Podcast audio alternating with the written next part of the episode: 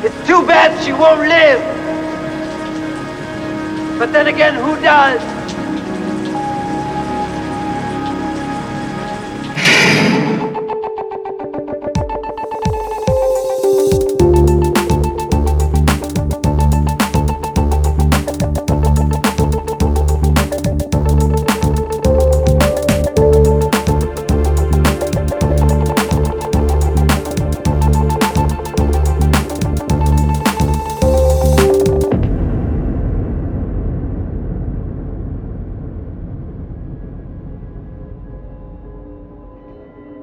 Hej och välkommen till Obiter Dictum avsnitt nummer 15. Jag heter Billy Rimgard och jag sitter här precis som vanligt med Tobias Norström. Och en flaska vin den här Och en gången. flaska vin den här gången. Ingen, ingen flaggpunch. Nej, det är lite speciellt nu för 15 avsnitt. Det gick fort. Det gick väldigt fort. Och eh, det är så kallad säsongsavslutning. Och säsongsavslutningar innebär ju alltid dubbelavsnitt. Givetvis. Ehm, Det är, vi, vi tar en liten paus här under, under sommaren gör vi. Ehm, Tackar så hemskt mycket att, att eh, du har varit med här under, under våren. Och mejla oss gärna under sommaren med så här synpunkter på vad vi bör göra i höst. Mm. Kontakt at oddpod.se. Eh, och eftersom det är avslutning och eftersom de flesta eh, ligger ute i hängmattan och eh, det inte finns någonting att göra förutom att lyssna på podcasts på sommaren, så tänkte vi att vi ska köra en liten specialare här. Det blir ett lite längre avsnitt. Hur långt vet vi inte riktigt nu. Nej. Det, det får vi se. Eh, och avsnittet ehm, kommer vara helt tillägnat kanske den bästa filmen som har gjorts. Ja, det, gemensamt så är det nog vår favoritfilm i alla Mm. fall. Mm. Det handlar om Ridley Scotts Blade Runner från 1982.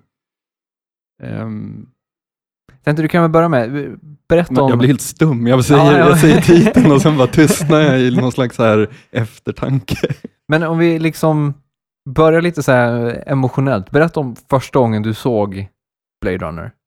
Första gången jag såg Blade Runner så hade jag lånat den av en eh, granne som jag var kattvakt hos faktiskt. Eller jag gick in och matade hans katt. Jag var väl, kan, kan jag ha varit 12 kanske, 13. Mm. Fattade inte så mycket egentligen, måste jag erkänna. De som var lite äldre än mig och som man hängde med på så här BBS och, och sådana saker, de, de pratade sig jättevarma om det. Men eh, nej, den gick nog lite över huvudet på mig. Men det var en fin VHS då eller? Ja, ja, Ja. absolut. Man, jag hade väl kanske förväntat mig någon lite mer så här, jag vet inte, Aliens eller Terminator 2, pang pang, alltså lite mer, ja, eh, en sån film, Mm. vilket inte var. Eh, som tur är, då Mm. hade vi inte suttit här och pratat om det. Nej. Ehm, men det var, det var första gången, men, men efter att inte ha förstått den så lyckades jag säga det i något sammanhang Mm. och blev utskrattad. Eh, och var givetvis tvungen att se om den med, med någon slags... Alltså det, mycket har att göra med filmer, vilken inställning man har när man börjar se dem. Alltså, Mm. Även böcker, det är väl all populärkultur kan jag känna på ett sätt. Lite grann ja. Att är man inställd på att okej, det här, här gäller att... Ja, men det är som när vi pratade om Lost här för några veckor sedan. Att Mm. Careful observation is the key. Ehm, och sen har jag väl sett den kanske 40 gånger sedan dess, skulle jag tippa på. Mm. Ehm, lyssnat på den otroligt många gånger fler, för att jag spelade in, den, spelade in hela filmen på ett kassettband som jag hade i min Walkman. ah. Så jag gick till skolan och lyssnade på filmen, så att säga, för att Vangelis soundtrack, som vi kommer återkomma till här, fanns ju inte utgivet. Nej. Själv då? Eh, ja, jag, jag var nog någonstans i samma ålder, men lite senare då. Men eh, jag var nog också rätt 12-13 års åldern. Och jag såg den första gången eh, utan vetskapen om vad det var för film överhuvudtaget. Alltså, Mm. Den gick på SVT, kommer jag ihåg, en, en fredagkväll, eh, ja, klockan 10 på kvällen eller Mm. någonting sånt där. Ehm, och jag hade bara tvn på och började kolla ehm, och, så, och kollade på filmen och tyckte nog kanske inte då att den var så märkvärdig, jag Nej. heller. Nej. Ehm, och sen då, eh, några år senare när jag kanske var i 16-årsåldern, någonting Mm. sånt, eh, ja, 17 kanske jag var, eh, i alla fall, när jag precis hade börjat ladda ner film, eh, då, då låg den här filmen, som jag inte ens kom ihåg vad den hette, i bakhuvudet och, Mm. och, och gnagde. Men, och jag hade liksom försökt eh, klura ut vilken film det kunde vara och la- laddade då ner eh, Blade Runner. Alltså jag Mm. gick igenom i princip IMDB topp 250 och, och såg filmer som jag inte riktigt hade koll på. Mm. Eh, och laddade då ner Blade Runner, Blade Runner och såg den och blev så här, att, eh, liksom efter de första fem minuterna bara, shit, det är ju den här. Ja. Den här har jag letat efter hur länge som helst. Ah, Och var liksom- inflygningen över Los Angeles Eh, exakt. 2019. Och var liksom helt knockad. Mm. Eh, och efter det så, alltså jag har säkert också sett den, jag hade en period när jag såg den kanske en gång i månaden. Ja, ja.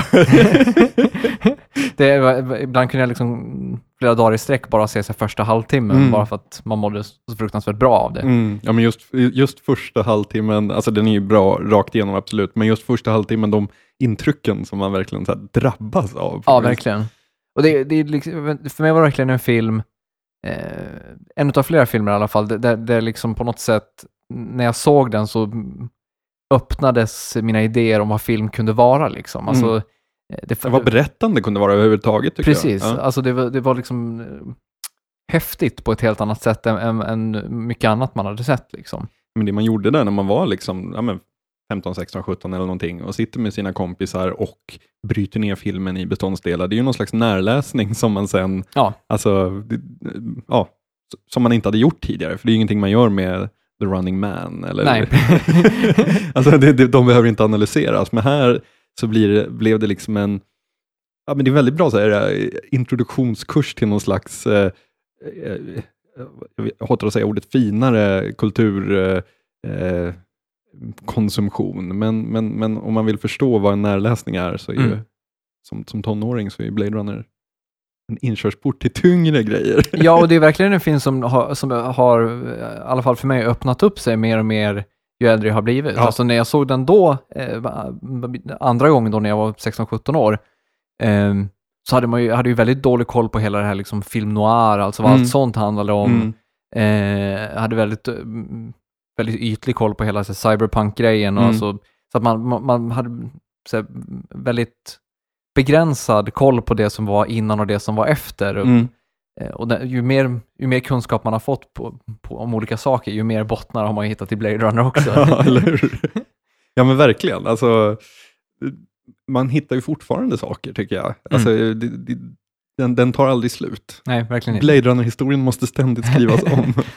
ja, Eh, Framförallt så, eh, detaljrikedomen är ju faktiskt kanske den bästa. Att, det känns som att nästan varje scen är, är eh, väldigt genomtänkt. ja, verkligen. Eh, och, och framförallt på, på flera sätt. Alltså, Jag vet inte, vi har ju inte kört någon backstory här överhuvudtaget på vad Blade Runner är, men jag misstänker att om man inte har sett filmen så kanske den här avsnittet är en jättebesvikelse. Vi kan väl, om du drar på 30 sekunder eller någonting bara eh, vad, vad Blade Runner handlar om. Ja, eh, Blade Runner bygger på en eh, bok av Philip K. Dick eh, som heter Do Androids Dream of Electric Sheep. Och det är alltså ett, ett framtida dystopiskt eh, samhälle, Los Angeles 2019, eh, där luftföroreningar och annat har, har gjort att människan har tagit sig till the colonies, eh, där man har androider. Eh, eh, det tillverkas artificiella människor som har en livslängd på fyra år som får jobba i hård gruvdrift. Så kallade replikanter. Precis. Eller skin job. Ja. Som, Nej, Billy, det är en nedsättande term. ja, förlåt. Okej, Ja. replikanter. Ja. Ehm, och eh, ett par av dem gör myteri och flyr tillbaka ner till jorden. Och Mm. eh, vi, får följa Deckard som är ute för att eh, eh, pricka av dem en efter en och Precis. döda dem. Han är ju då en så kallad Blade Runner. Precis, Då, en de, Blade Runner. de arbetar helt enkelt med att jaga replikanter som har gått haywire. Precis. Man kan väl också nämna bara kort att alltså, anledningen till att de har fyra års livslängd är ju för att de efter fyra år börjar utveckla alldeles för stark egen vilja och egen personlighet. Mm. Eh, och det är därför då de måste ja, neutraliseras. Eh, Mm. Och, eh, förmodligen så, om du har lyssnat så här lång tid så misstänker nog vi att du har sett filmen i alla Ja. fall. Och vi kan väl säga så här att om du har sett filmen och, och är, var missnöjd, då, då tycker vi nog att du ska fortsätta lyssna ändå. Ja, definitivt. Eh, om du har sett filmen och är, är som vi så, ja, join in the praise. Exakt.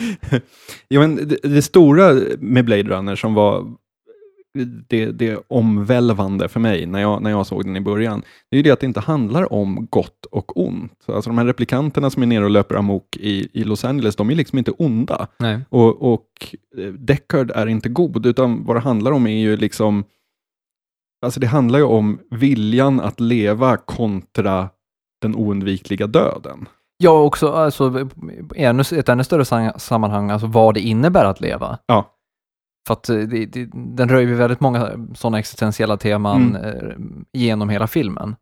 Verkligen. Eh, och även då liksom alltså vad det innebär att ingå, att ingå i ett system. Alltså, vad heter det, den är ju både ganska kafkaesk och, mm, or, or, vad säger man, Orwellian. Alltså, Ja. eh, du, du, du har ju det här liksom, det, de lever ju i en värld som är styrd av företag i princip. Mm. Alltså, eh, Ridley Scott har ju sagt att han föreställer sig en värld, eh, en slags Uh, han, han, jag tror han använde industrial imperialism. Ja. Alltså, det, det är liksom, det, det, stater är, längre, är inte längre viktigt, utan det, Nej. det är istället kanske två, tre företag som styr världen i princip. Precis. Eh, Och vet du de här Tyrell Corporation Ja, som precis. tillverkar eh, replikanterna. Ja, exakt. Och det, det är ju... det, det, vi har ju dels då, vad heter det, de, de, de här replikanterna som på något sätt är en produkt av det här systemet, Mm. rent bokstavligt talat. Mm. Eh, och, det, och de måste ju då, de får liksom inte vara fria. Och sen har vi då liksom Deckard å andra sidan som tror till en början i princip att, att han är eh, någon slags, ja men alltså att han, han, han är inte en, han är liksom bor i det här systemet men han är inte en del av det. Mm. Men ju längre filmen går ju mer förstår man att även han är liksom en slav Ja. i, i det här systemet liksom. Eh, och det, det, jag vet inte, jag tycker sådana teman tar den tillvara på på ett väldigt, väldigt smart sätt liksom. Ja, men det är ju, eh, de, de där replikanterna löper ju inte amok för inget, utan de, vad de vill är ju att förlänga sin livslängd Precis, på fyra år. De, de vill leva längre, för de, Precis. de, de har eh, på något sätt insett att deras liv också är värda eh, någonting. Och, eh, som ett exempel eh, på den detaljrikedomen som jag, jag tog upp, eh, så måste jag nämna, det spelas ett schackspel mellan den här Dr. Tyrell Mm.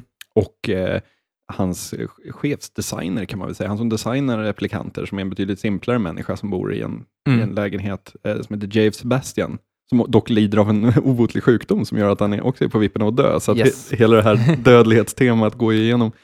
Men de, spelar, de har ett schackspel. Ehm, och de, de sista dragen i det här spelet görs ju av en av de här replikanterna.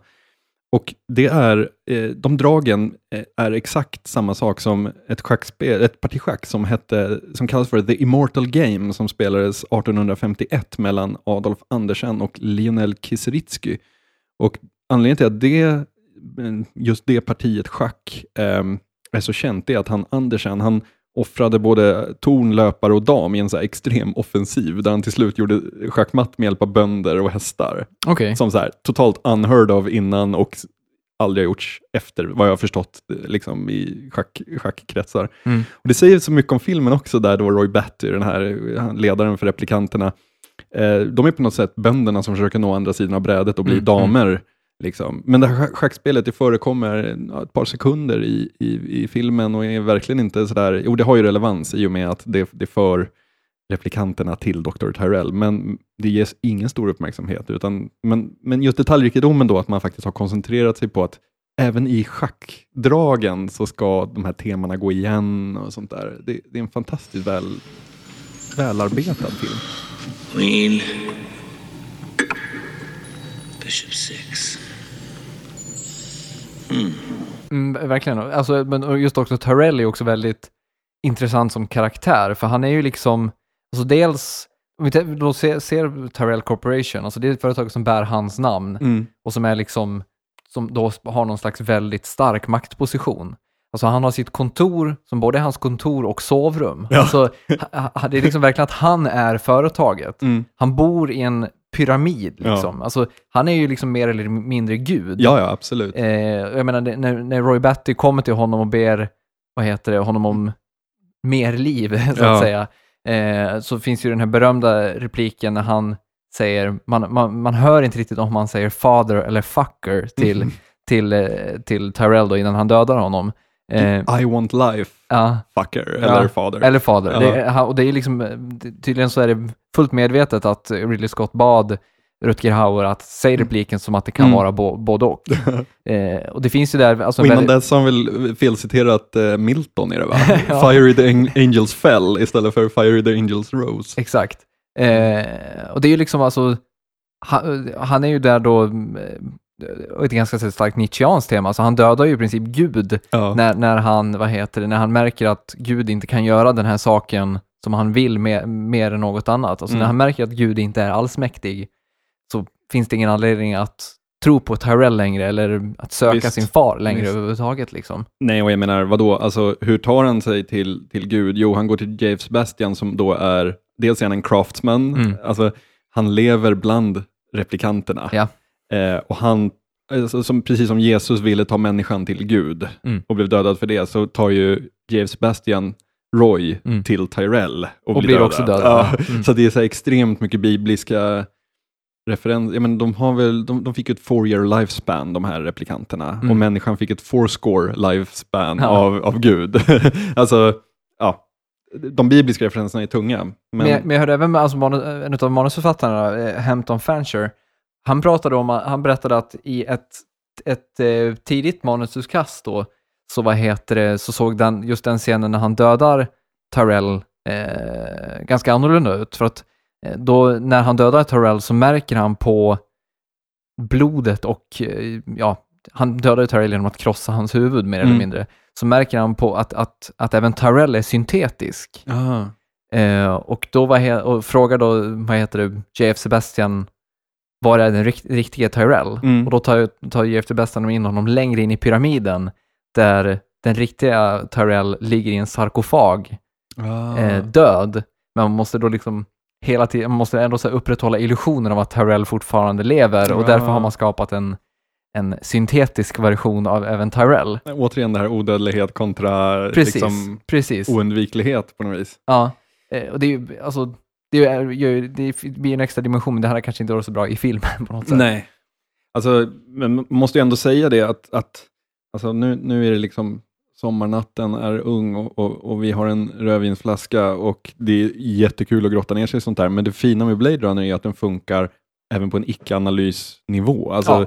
Även om man inte sitter och grottar ner sig i Nietzsche-teman och så vidare, så är det så här när, när Deckard kommer hem och häller upp ett glas whisky och sitter och tittar på sina gamla foton och undrar om det där har hänt på riktigt eller om det är implanterade minnen och Vangelis liksom Mm. Blade Runner Blues från... Memories of Green också. Det- ja.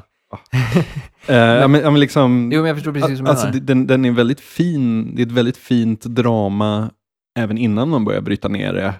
I, Ja, och, och inte bara drama, alltså det är även en, någon slags så här eh, thriller liksom. Alltså, Ja. alltså med hela den här överlevnadshistorien och jag menar, den har en väldigt rafflande avslutning liksom. Mm. Hela den här eh, kampen mellan Deckard och, och Roy Batty liksom. Mm.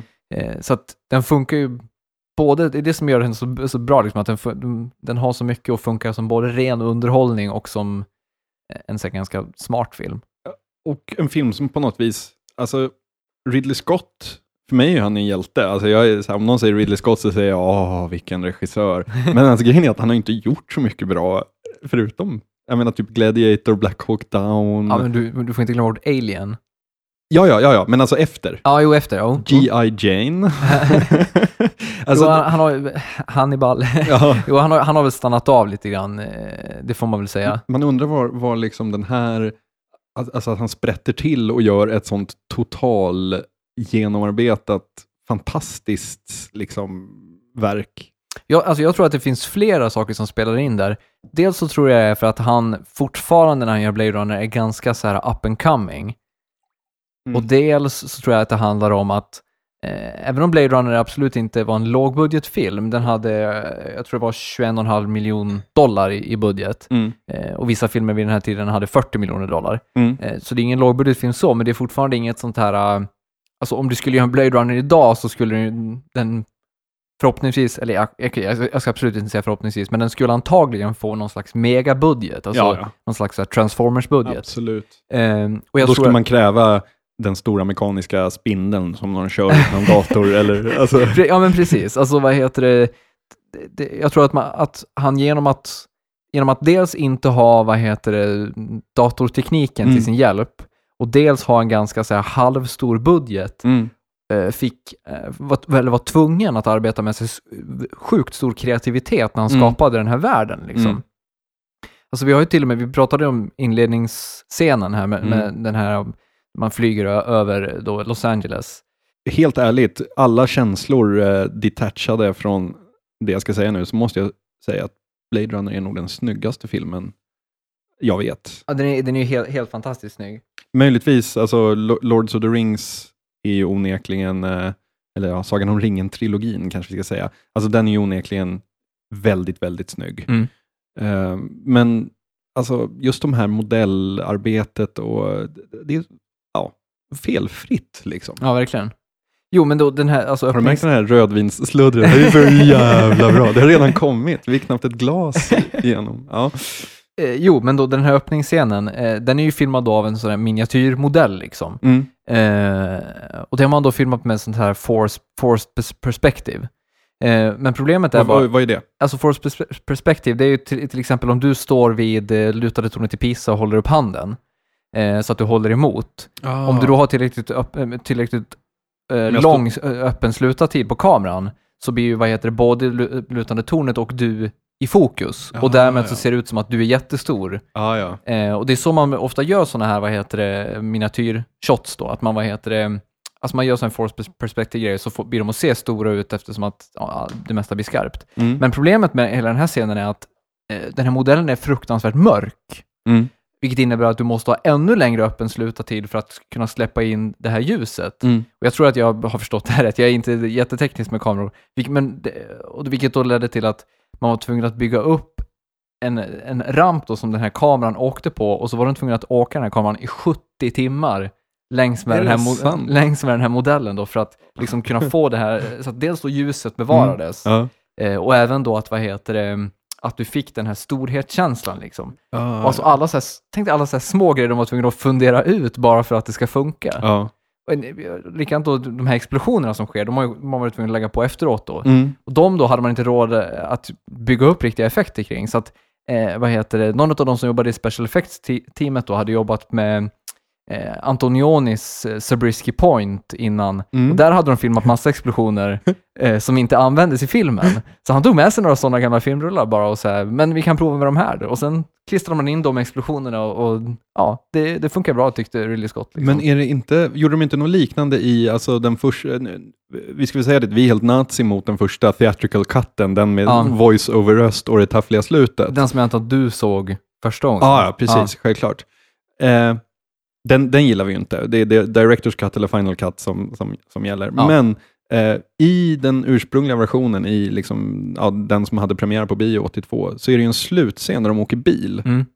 Och det är också lånat. Precis, det är alltså, då, då ser man ju då hur, hur eh, Rachel och Deckard eh, har kommit ut på någon slags landsbygd. Man filmar över skogen med en hel- lång helikoptertagning.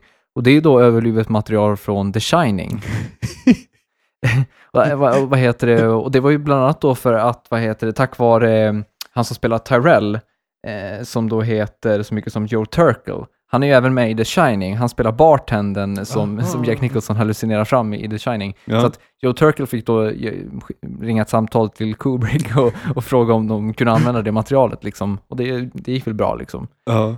Det, men, det, men det är ju samtidigt, det, det materialet lades ju till efter att filmen var klar. Och det är därför då man var tvungen att använda sånt. eh, Mm. Man, man hade liksom varken råd eller tid att filma något nytt Det var, material. det var fokusgrupperna som inte fattade någonting av filmen, så därför la man på det här extra materialet i slutet och en voice-over med Harrison Ford. Precis. Alltså det var ju, jag tror det var... att The man- language he was talking was city speech.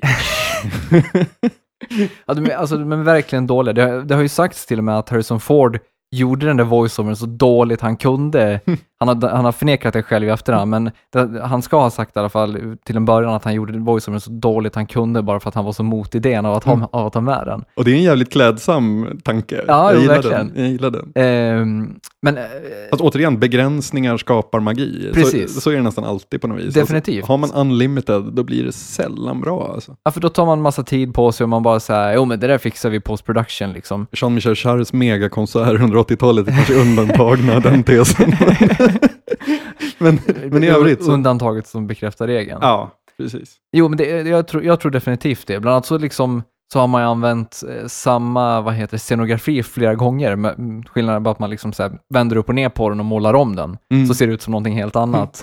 Ridley Scott har pratat om det, att han, alltså, han lärde sig väldigt mycket det när han gjorde reklamfilm. Mm. Alltså att om du bara filmar någonting utifrån ett annat perspektiv eller målar om det eller någonting sånt så kommer folk garanterat inte se att det är samma sak. Nej. Och det är liksom, det, det finns bland annat några pelare som används, jag tror fem eller sex gånger, fast man har ställ- ställt dem i olika vinklar och har gett dem olika färg. Så, Ja. så tänker man ändå inte på att det är, någon, att det är samma sak. Liksom.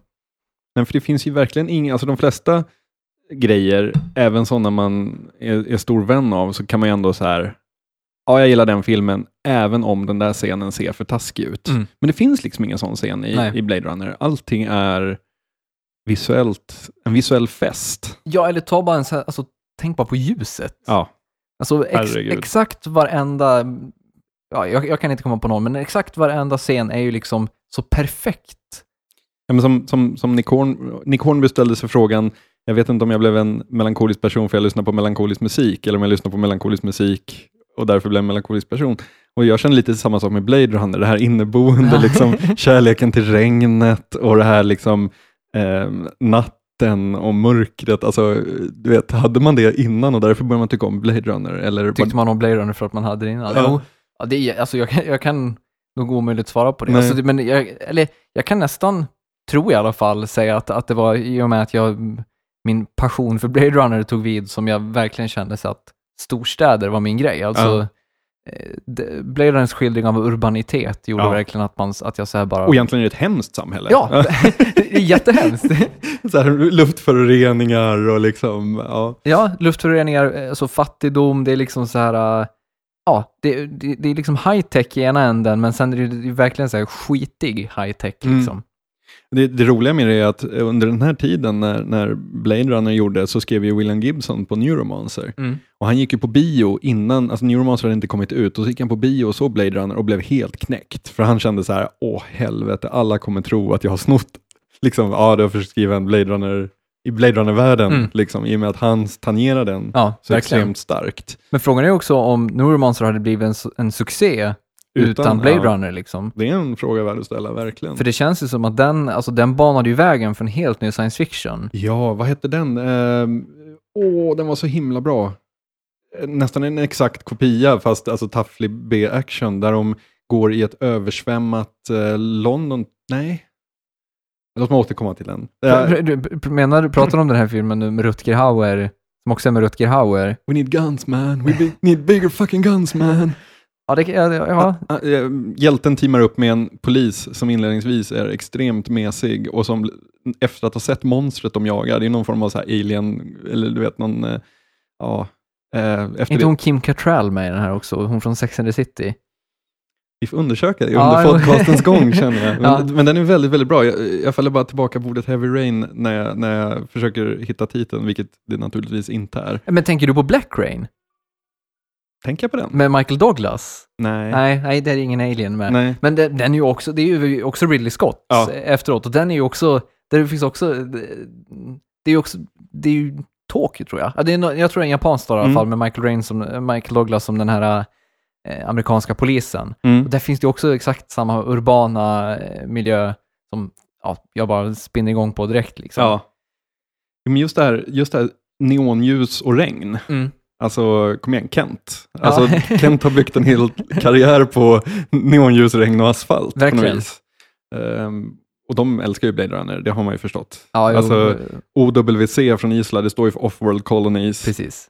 Och i den har de dessutom snott pianoslingan. Från, Rachels Love Theme va? Nej, från Memories of Green. Ja, är Memories of Green, ja. En, ett av spåren på Vangelis soundtrack då, som de spelar när eh, Deckard sitter inne i sin lägenhet och kontemplerar. Vilket han gör en del i filmen. Det, Ja. Vi har redan nämnt det två gånger. Jag kände, ja.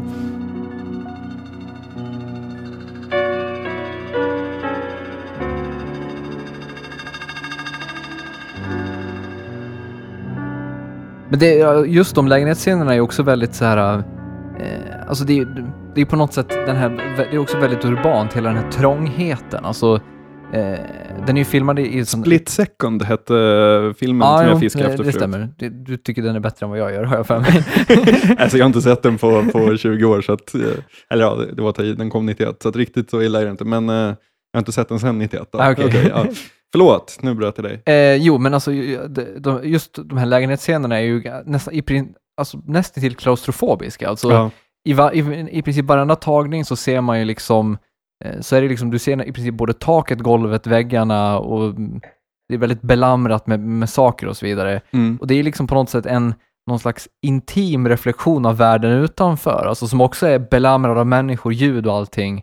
Eh, och då även i, i då Deckards eh, lugna tillflyktsort så Mm. råder det samma kaos liksom. Mm. Den är ju filmad i, i så kallat anamorphic format, alltså det är ju eh, när, man, när man trycker ihop widescreen-formatet så att det ska gå att anpassa till 4.3, alltså det gamla tv-formatet också. Mm. Eh, Men man har inte anpassat den till 4.3, utan man har liksom bara gjort det så att bilden blir lite mer så här belamrad och Mm. hoptryckt. Eh, och inte lika, så här, inte lika mycket rymd i bilden. Liksom. Men det förstärks ju ytterligare av när man börjar ana att Deckard får funderingar på om han också är en replikant. Mm. Alltså just här lägenhetsscenerna då, det som har varit hans trygga hem där han bor själv och liksom kan gå hem och ta sig sin whisky. Där eh, det blir plötsligt ångest därför att han, alltså noterna han har uppe på sitt notställ vid pianot, när han får besök av en av Tyrells replikanter, Rachel, Mm. Ehm, så kan ju hon spela den låten sådär, för att hon, den blev hon upplärd med. Mm, och mm. när hon ser hans foton så är det liksom, ja. Så när, han börjar, när hon börjar sätta griller i huvudet på honom, eller när han själv börjar sätta griller i huvudet på sig själv snarare, då blir den där lägenheten nästan ännu värre, för att det känns som att så här, när han är ute och jobbar, då kan han falla tillbaka på så här, jag är Blade Runner, jag Exakt. jobbar för polisen, jag Mm. är snuten Deckard som, som Döda replikanter. Precis. Mm. Men sen när han kommer hem och liksom eh, hjärnspökena sätter igång och demonerna kommer, då, ja, då känns det inte lika, det, det, är jobbiga scener nästan alltså. Mm. Jo, men eh, vi- har ju hela, vad heter det, vi har ju hela enhörningsdrömmen Ja. liksom, som, som då, återigen så får vi racka ner på theatrical cutten liksom, men den klipptes ju bort därifrån, därför att publiken inte riktigt fattade vad den hade där att göra. Och om du är en sån som har sett Blade Runner en gång och eh, fortfarande är med oss efter en halvtimme in i podcasten, ska vi säga det att Blade, eh, eh, enhörningar är ett återkommande tema i Blade Runner. De, Mm. de står, alltså, inne i Dave Sebastians lägenhet tror jag det står tre stycken. Ja. Eh, Lieutenant Gaff viker en eh, enhörning vid ett tillfälle som en liten origami. Mm. Ehm, och Deckard då när han har varit ute i en, ett slagsmål och kommer hem och skäller ut blodet ur munnen och sätter sig med en, med en whisky i soffan och somnar till så drömmer han om en enhörning. Ehm, och ja, det, det är ett återkommande tema som på något vis visar, ja vad visar det egentligen? Alltså, det, för mig har det alltid varit en illustration av att, eh, att bara så understryka att, att Deckard är en replikant liksom. Eh, det var ju vä- väldigt länge så ville ju inte Ridley Scott erkänna att han var replikant, men han har på senare år vad heter det, sagt att jo, han var, han var det hela tiden. Samtidigt som Harrison Ford säger nej, det Ja. var han inte. Men, men det tror jag också handlar om att, säga, alltså att, eh, att, att Harrison Ford blev tillsagd att han inte är det för att då Mm. spelar Harrison Ford rollen som människa på ett helt annat sätt. Liksom. Ja. Alltså det blir distraherande, kan, kan lätt bli distraherande för en skådespelare om du, om du vet att jo, men du, är en, du tror att du är en människa, men du är egentligen en Mm. tillverkad människa. Liksom. Precis. Ja, men för mig, alltså i min värld så är han i Deckard en replikant. Ja, men han är ju det. Ja, ja. det? det råder ju ingen snack om saken. Och jag menar att även... Too bad that you live, but then again, who does? Too bad she won't. Ja, live. too bad you won't live. Och precis innan uh, Gaff säger den lilla piken så säger han även You've done a man's job sir. Mm. Vilket eh, man kan tolka på många olika sätt. Jag är ju med av meningen att även uh, Gaff är replikant. Det finns det väl inte lika mycket som stödjer, men, Nej, men han viker ju en liten enhörning som en origami en gång. Och... men kan inte det ha att göra med att Gaff bara har en kunskap om, om replikanter? Jo, och där, alltså nu, nu måste vi säga det, det här måste sägas en gång för alla. Eh, Lieutenant Gaff, Deckards chef, spelas av eh, Edward James Olmos. Ehm, och alltså hans track record vad gäller att avslöja människor eh, som är Syntetiska syntetiska människor. Ja. Alltså först misslyckas han i hela Blade Runner och sen misslyckas han i hela Battlestar Galactica Mm. också. Mm. Så, Det är alltså han som är General Adama i Battlestar Galactica. Precis. och chefen i Miami Vice. Ja. Kanske hans bästa roll någonsin. lite, väldigt lite androids i, Ja. i Miami Vice. Det är dock. det, det är det, verkligen. Eh, Men så den dagen när, vi börjar bygga androider och syntetiska människor och sånt så ska Edward James Olmos inte ha hand om någon regleringsmyndighet Definitivt inte. och så vidare. Men han gör en väldigt bra roll i uh, Blade Runner. Pratar esperan- någon slags hemmasnickrad variant av es- esperanto. divadje Blade Runner. Ja, men, det, jag Blade Runner. men han, han är någon slags, det är något, som- tydligen någon slags hemmasnickrad version av esperanto. Ja. Eh, Alltså i, i the production. Liksom. ja, alltså, alltså det ska ju mm, vara det, det som kallas då city talk liksom. Ja, fast det är väl en blandning av tyska, japanska och spanska i filmen. Ja, men det, är- det är inte riktigt det heller, utan det är, det ja, det är almost... Och det tycker jag är sjukt intressant för övrigt, att de pratar det. Mm. Därför att på något sätt så är ju det någon slags vision om att USA eh, och den engelskspråkiga sfären inte är världsledande 2019. Nej. Att man pratar det här liksom bland, eh, nästan pidgin-språket i Los Angeles då, som är liksom en mashup av massa andra konstiga språk. Ja, och liksom även alltså staden som sådan känns ju inte så jäkla mycket amerikansk heller. Alltså, det, det, den känns väldigt lite New York, den känns väldigt lite LA, om vi nu ska ta de stora amerikanska städerna. Det, och det, Ridley Scott pratar ju själv om att så här, det han mer är influerad av är liksom Hongkong. Mm. Och, och den känns väldigt mycket så här Hongkong, alltså det känns väldigt mycket som en, som en så här, men du vet, smutsig hamnstad Ja. liksom. Ja. Eh, där liksom det skiten samlas nere på marken. Eh, Men vilket är lite därför att de som är rika åker ju till the colonies. Ja, precis. Alltså, men det är någon slags här, hyperteknologisk medeltid som Mm. råder. Mm. Eh, där, vad heter det, ja, där det liksom bara är dekadens av de som har blivit kvar på något Mm. sätt. Ehm, Ja, de gatuvyerna när jag däckade ut och går på gatan, Mm. alltså alla de här subkulturerna man ser med jag vet inte, cyklande, typ någon så här falungong-medlemmar, punkare, eh, ormkvinnor. Alltså Ja. det är... ja, men alltså bara den baren Ah. där han träffar Sora eh, är ju liksom, alltså hur mycket detaljer finns det att Oh kolla där? Alltså kolla bara alla kläder som folk har på sig där, Mm, är ju så, så sjukt mycket häftiga saker att kolla på så det finns inte. mm, Ehm, och även liksom, alltså bara små detaljer som alltså när han ringer Rachel från den här videotelefonkiosken inne Mm. på den här baren, så är det liksom inte den här liksom vanliga stillrena videotelefoner, utan bilden rullar lite grann, det är någon som har skrivit in något nummer på, på den Ja. här telefonkiosken. Alltså det är liksom, det är en sjaskig jäkla telefonkiosk i något litet hak liksom. mm, Och det är inte mer med det. mm. Har, du, har du läst Do Androids Dream of Electric Jag har faktiskt inte gjort det. Nej. Nej, För jag upplever den som mycket mer så här, alltså den är ju mörkare på ett sätt eftersom det är, ehm, det, un, det understryker mycket mer miljöförstöringen och det här att precis utanför eh, stads, alltså de beboeliga delarna så är det fullt av kippel, vilket var Philip K. Dicks eh, ord för så här stuff som folk inte vill ha längre. Okej. Alltså allt ifrån jag vet inte, biokemiskt avfall till en gammal soffa eller ja, whatever. Det är kippel. Mm. Ehm, och det är en betydligt mer så här, eh, fientligare miljö att bo i, samtidigt som de har en så här dygnet runt dokusåpa som alla sitter klistrade vid. Och, alltså det är mycket mer så här zombie-liknande beteende av människorna. I Mm. filmen så känns det mer som att det finns alltså, Väldigt mycket men karnevaleskt liksom. Alltså Ja, precis. ja, mm. precis. Alltså, i, I eländet så har man valt att bli ormkvinnan. Ja. Nej, men liksom, man- det, det finns, alltså människorna är inte bara sitter, Passiva. Nej, passiva vid en tv-skärm och sitter och tittar på den här ständigt pågående gameshowen, Mm. utan det, ja, så det, där, där finns ju en liten skillnad. Men, men Philip K. Dick var ju, han fick inte se så mycket, han dog ju eh, fyra månader innan biopremiären. Ja, han fick ju se de, de 20 första minuterna. Mm. Eh, fick, var ju någon, fick, visade de för honom då och då, det sa, han sa ju att det var ju fulländat. Alltså det Mm. var exakt den världen han hade tänkt sig i sitt huvud. Mm. Vilket då Ridley Scott sa var, jaha vad konstigt, för jag tänkte inte alls samma så, som att det skulle se ut som jag tänkte i boken såg ut. Nej. För att de skiljer sig ju, har jag förstått, ga- ganska mycket åt. Ja men verkligen, det gör de ju. Eh, och jag vet dessutom att, vad heter det, att Martin Scorsese var intresserad av att filmatisera Do Androids Dream of Electric Sheep, Electric, Electric Sheep i början av 70-talet. Ja. Eh, men eh, passade på det eh, för att han tyckte att det skulle bli för svårt. Alltså Philip K. Dick var ju verkligen, precis som Alan Moore och de flesta, Mm. rabiat mot en filmatisering. Men han Mm, levde mm. ju i väldigt fattigdom. Så att han var ju tvungen att sälja rättigheterna. De, de gick ju inte för många hundra dollar. Nej, Blade har man Runner-rättigheterna. sett Paycheck så vet, förstår man ju. Ja, man förstår varför. Han, Ja. Men det var så här att eh, han, han hade sålt rättigheterna eh, och så såg han ett inslag på nyheterna, eller på någon ja, film, filmprogram på tvn, om Blade Runner, när det fortfarande bara fanns lite grann, li, lite grann filmat Mm. och så var det en intervju med Harrison Ford.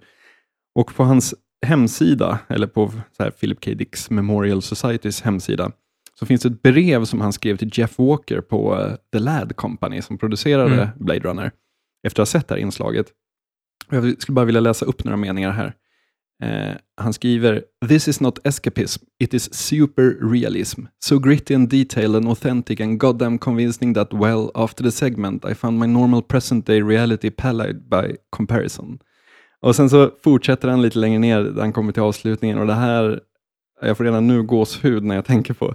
Em, Science fiction has slowly settled into a monotonous death. It has become inbred, derivative, stale. Suddenly, you people come in, and now we have a new start. As for my role, I can only say that I did not know that a work of mine or a set of ideas of mine could be escalated into such stunning dimensions. My life and creative work are justified and completed by Blade Runner. Jättefint ju. Det är så knäckande fint. Alltså, ja, han, han var nöjd kan man ju säga. Och då hade han ju ännu, ännu inte, liksom, han hade väl någon form av, som jag har förstått någon form av så här, private screening tillsammans med Ridley Scott, Mm, där mm. de liksom såg öppningsscenerna och, och de här grejerna, där han liksom gav sin tumme upp på något Mm. vis. Ehm, Men, det, men det är också väldigt, eh, förlåt, avbröt jag dig? nej, nej. Nej, men för det är också väldigt intressant, just i, i kommentatorspåret till eh, The Final Cut, så pratar Ridley Scott väldigt mycket om att alltså, det han är så sjukt stolt över med Blade Runner idag Mm. är just realismen. Ja. Alltså för att han, han säger att eh, nästan alltid när han kollar på science fiction-filmer så tänker han, nej, nu tog ni det för långt. Ja. Alltså, eh, du hade det, men du valde att gå, gå för långt. Liksom, så. Eh, alltså att, att det, han, det han menar är att du behöver liksom bara krydda verkligheten med lite, lite fantasi Mm. och sen är du där. Ja, Du behöver liksom inte dra det till sin spets. Eh, därför, att, därför att verkligheten är liksom tillräckligt high-tech och bizarr redan, att bara du tar det liksom ett steg till, Mm. eh, så blir det tillräckligt troligt för att, för att det liksom fortfarande ska kännas som, som just Mm. realism. Liksom. Eh, och det, alltså, det, det, det är verkligen en styrka hos Blade Runner. Alltså, Mm. Du ifrågasätter ju inte en sekund att det blir överdrivet. Nej. Eh, just eftersom att, ja, du, Nej, det- du alltså, den, enda, den enda grejen som jag liksom kan känna att ma- man kan ifrågasätta, det är det här att det krävs ett ganska avancerat test av eh, känslor, respons och grejer för att avgöra om någon är replikant eller människa. För Mm. där känner man ju hela tiden så här, men det ju likadant i Battlestar Galactica, kom igen, hela ryggraden glöder när de har sex. Liksom. Hur svårt kan det vara att... Men så är det inte med replikanterna. nej, nej, nej, nej. Abs- absolut inte. Men, det känns det som att Voight-Kampf-testet, alltså det ska väl bara illustrera hur raffinerad tekniken har blivit liksom. Mm. Alltså att det går inte, alltså det, det, det är så pass omöjligt att skilja dem åt. Jo, fast jag menar den här bortklippta scenen, eller icke-filmade scenen i manuset där, när han squeezar eh, Tyrells huvud och ser att det kommer ut syntetisk vätska. Ja, um, Eh, alltså, någonstans så finns det ändå någon tanke om, de är inte klonade människor, Nej. utan de är ju verkligen androider, de är syntetiska människor. men det är ju fortfarande en, en, eh, en syntetiskhet som är högst biologisk. Ja. Alltså det, de, de blöder ju liksom. Ja. Eh, det är bara det att de råkar besitta mycket, de är väldigt mycket starkare liksom Mm. och eh, vissa av dem smartare liksom än vanliga människor. Jo, absolut. Men jag, jag menar så här, alltså den enda Ja, trovärdighetspunkten förstår. är att, kom igen, ett DNA-test eller någonting, så kan Ja. man se att okej, den här, eh, alltså mm, rimligen, alltså om man, om man ska ta det här ett steg till så kan man tänka sig, okej, rimligen så borde ett företag som tillverkar syntetiska människor borde vara skyldiga att lämna något spår i DNA för Mm. att skriva att det här är en syntetisk människa. Förstår du Mm. vad jag menar? Ja, alltså, Givetvis. Eh, det, det är ju en brist, men det är också den enda bristen. Man ifrågasätter ju inte samhället eller liksom miljön de rör sig i. eh, Absolut inte. På något sätt. Och det, alltså den enda, eh, det, ja, det, har, det finns säkert några till, men det, nästan den enda science fiction-filmen, och det är inte ens en science fiction-film film på samma sätt som jag känner precis samma sak för. Det är först, Total recall. nej. nej, men utan första Terminator-filmen. Mm. För den känner jag också är så här, alltså första gången jag såg första Terminator-filmen så var jag livrädd verkligen, för att den är liksom bara mörk och vidrig och Ja. hemsk liksom. Ja men verkligen. Och det, inte ens när de sliter av eh, ex, det, vad heter det, hans skinn och han blir den här roboten så har jag några problem med att köpa det. Liksom. Nej. Och det är ex- exakt samma sak med Blade Runner. Men det är väl skillnaden mellan att så här, okej nu ska vi ta den här historien på någon slags tour de force och bara så här måla en helt ny värld. Eller att man bara vill tilta verkligheten lite grann. Ja. För det, ja. Men jag tror också, alltså, eh, tyvärr så tror jag att alltså, just CG spelar en stor roll här.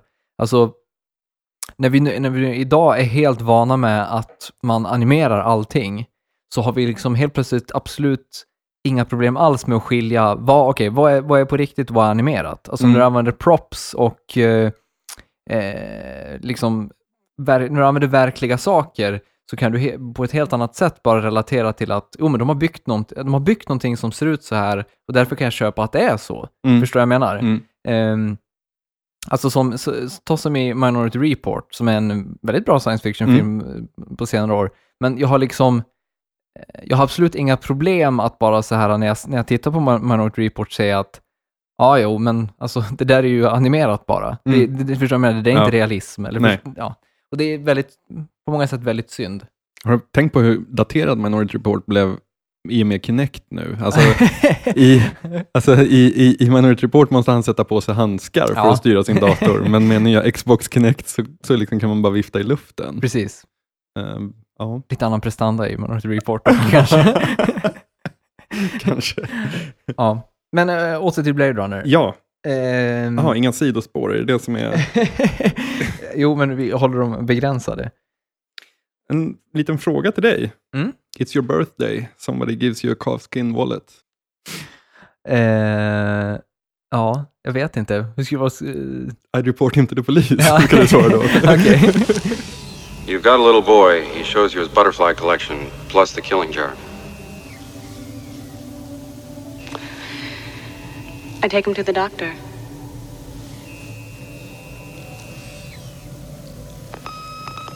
You're watching television. Suddenly you realize there's a wasp crawling on your arm. I'd kill it. Men om vi, vi ska ta ett ko- kort sidospår, så Mm. vad heter det, när man börjar spela Fallout 3 Mm. så får man ju gå igenom ett liknande test. Ja, Och jag tänkte direkt på så här, vad heter det, Void Camp-testet. ja, Eh, just, just de här frågorna, vad heter det, ja, det, det, det alltid finns, eh, det fanns det ju i och för sig alternativ, men Mm. ett alternativ var alltid så här väldigt hemskt, att det är dens egens fel, den får dö, alltså Mm. sådana saker. Eh, så jag vet inte, kan, Void Camp-testet kanske är framtiden. mm, eller hur? Men eh, just det testet där man då ställer frågor till replikanterna och de, de ska svara vad de skulle göra på olika saker. Mm. Alltså introscenen i Blade Runner. Mm. Alltså, nu är ju det förvisso, den är så här samplad av, av technofolk och den är, men den, den, den har på något vis kanske överanvänts lite grann. Men alltså introscenen när Leon och Mm. eh, den här andra Blade Runnern eh, sitter på, på kontoret och eh, gör det här testet. Vad, vad otroligt bra den är. Alltså i dialog, i eh, stämning med den här fläkten som går genom det rökiga. Jag har svårt att hitta en sån extremt laddad intro. Alltså, och det här är alltså efter inflygningen till Los ja, Angeles. men den är laddad, eh, framförallt känner jag, för att Leon är så sjukt obehaglig. Ja, För, för att han sitter liksom där och bara säger, så även första gången man ser den så väntar man ju på, bara på att han ska snap. Ja. men den har lite så här Tarantinoska kvaliteter, att Ja. Leon avbryter honom hela tiden. Precis. This is a test now. Ja, ju- just det här, han, det är ingen flytande dialog, Nej. utan han, det är väldigt... eh, det är en, en fin detalj där är också att till och med så stolarna är brandade med Tyrell Corporation. Alltså det, är, det, är så här, det är inte ens din stol du sitter i, utan Tyrell äger allt. Jag blir tomt i glasen här, ska jag öppna en Vätske, till? vätskekontroll. Ja, jag öppnar en till.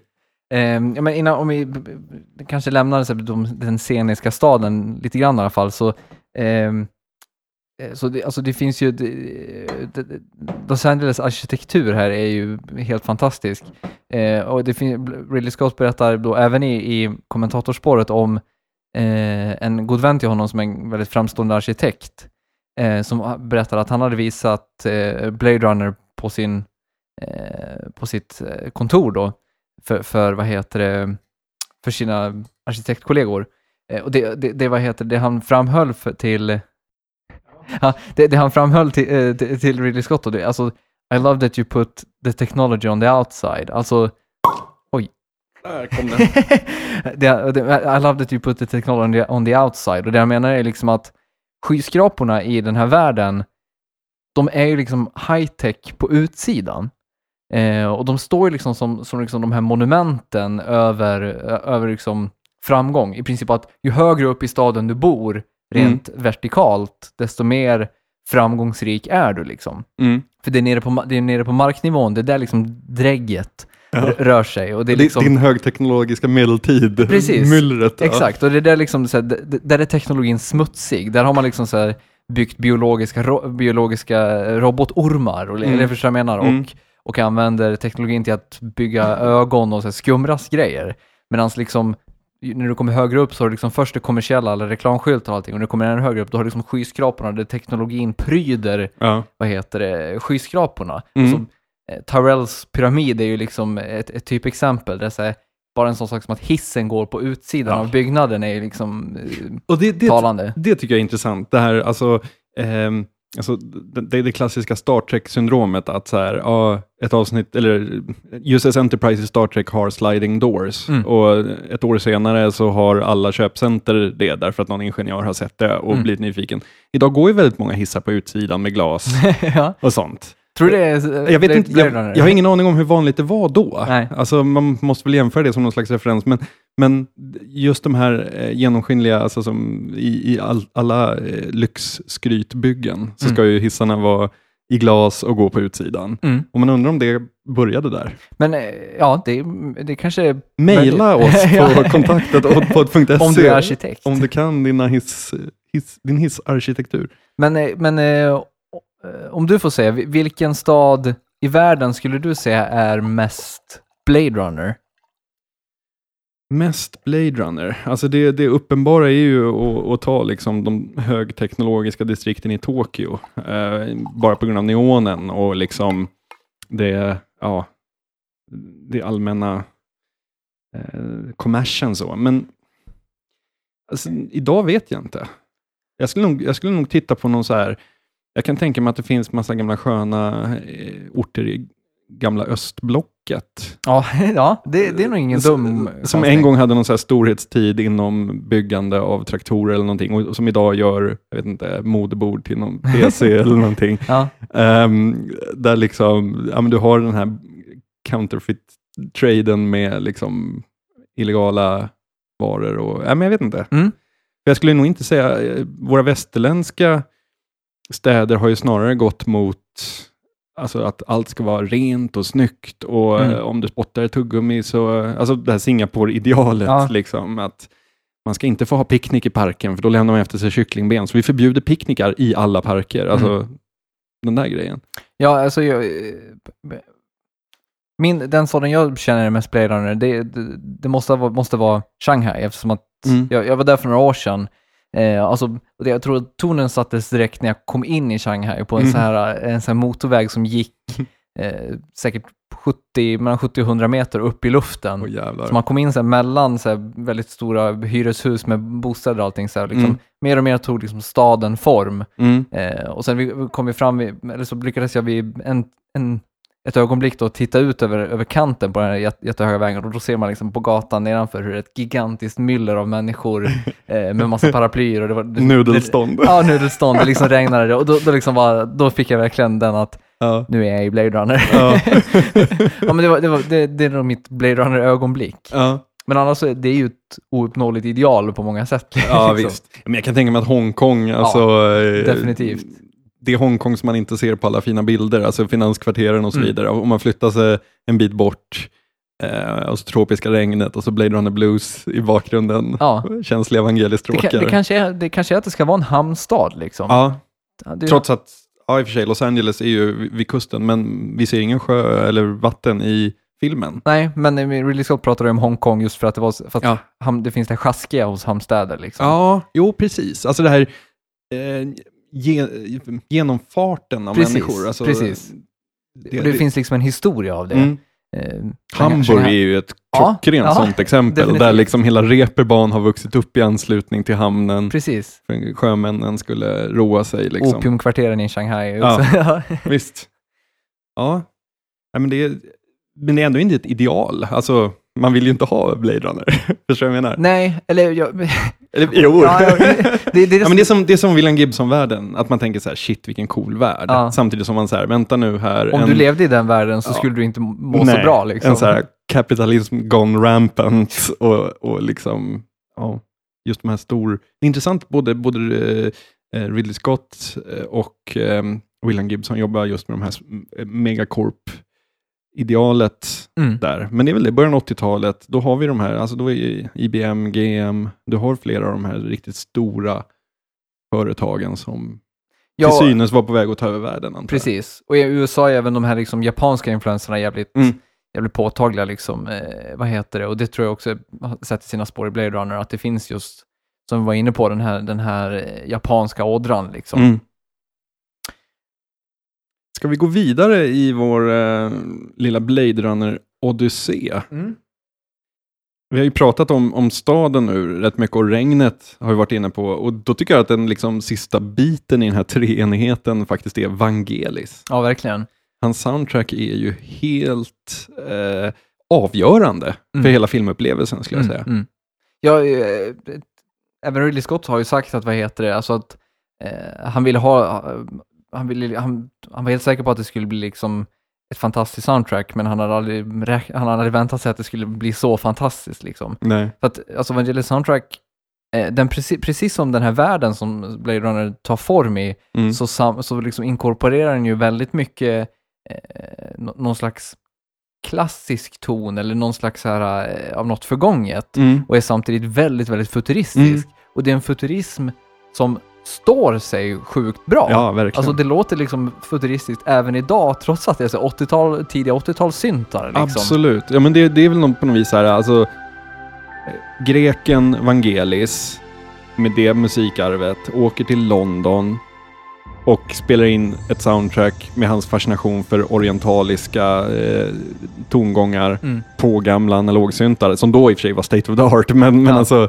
analogsyntar som inte riktigt klarar av att vara det de utger sig för att vara. Precis. Eh, den, den kombinationen ger ju något verkligen udda. Ja, och sen emellanåt då de här, här väldigt organiska, eh, vad heter det, dels de små organiska pianostyckena och även liksom en, en del så små jazzpartier liksom, som, som fångar in då någon slags så här, eh, ja men någon, någon slags liksom så lite blues, eller det blåa, lite förgångna Mm. så här.